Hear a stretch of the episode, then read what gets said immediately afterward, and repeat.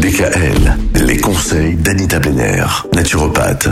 On consacre toute cette semaine à la prostate avec vous, Anita. Vous nous le disiez hier, la prostate, ça a tendance à grossir chez les hommes qui ont entre 40 et 50 ans en général. Mmh. Comment on fait pour que cette prostate ne grossisse pas trop, voire même pour réduire la taille de la prostate? Hmm. Alors depuis la nuit des temps, les tribus d'Afrique du Sud utilisent l'écorce d'un arbre pour traiter la maladie du vieil homme. Elle est appelée comme ça là-bas. Et donc j'en ai parlé hier. C'est le fameux prunier d'Afrique. Il aide la vessie à se contracter et ralentit la croissance des cellules de la prostate.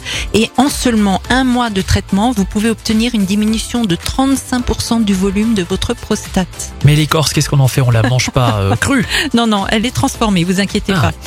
Il y a une plante sacrée chez les Incas qui s'appelle donc la, la maca et qui réduit de presque 1,6 fois la taille de la prostate après seulement 21 jours de traitement. Et plus de 20 études cliniques ont démontré que l'extrait de racine d'ortie améliore les symptômes cliniques de l'hypertrophie bénigne de la prostate.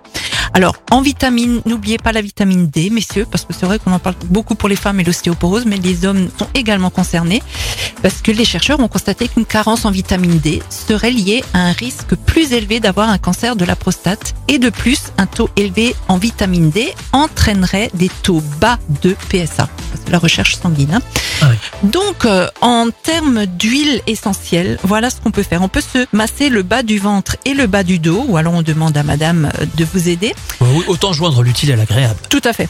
Alors, matin et soir, avec, euh, par exemple, euh, il y a le- l'huile essentielle du santal blanc qui marche très bien. Vous pouvez le mélanger avec du lentisque pistachier, du cyprès de Provence, du niaouli. Vous mélangez tout ça dans de l'huile végétale de calophylle et vous faites ces massages régulièrement. Le santal blanc peut également être avalé, c'est-à-dire que vous posez sous la langue deux gouttes trois fois par jour pendant dix jours. Voilà, ça, ça peut déjà être un bon début. Après, on poursuit avec les massages et on peut faire, par exemple, c'est 10 jours par mois.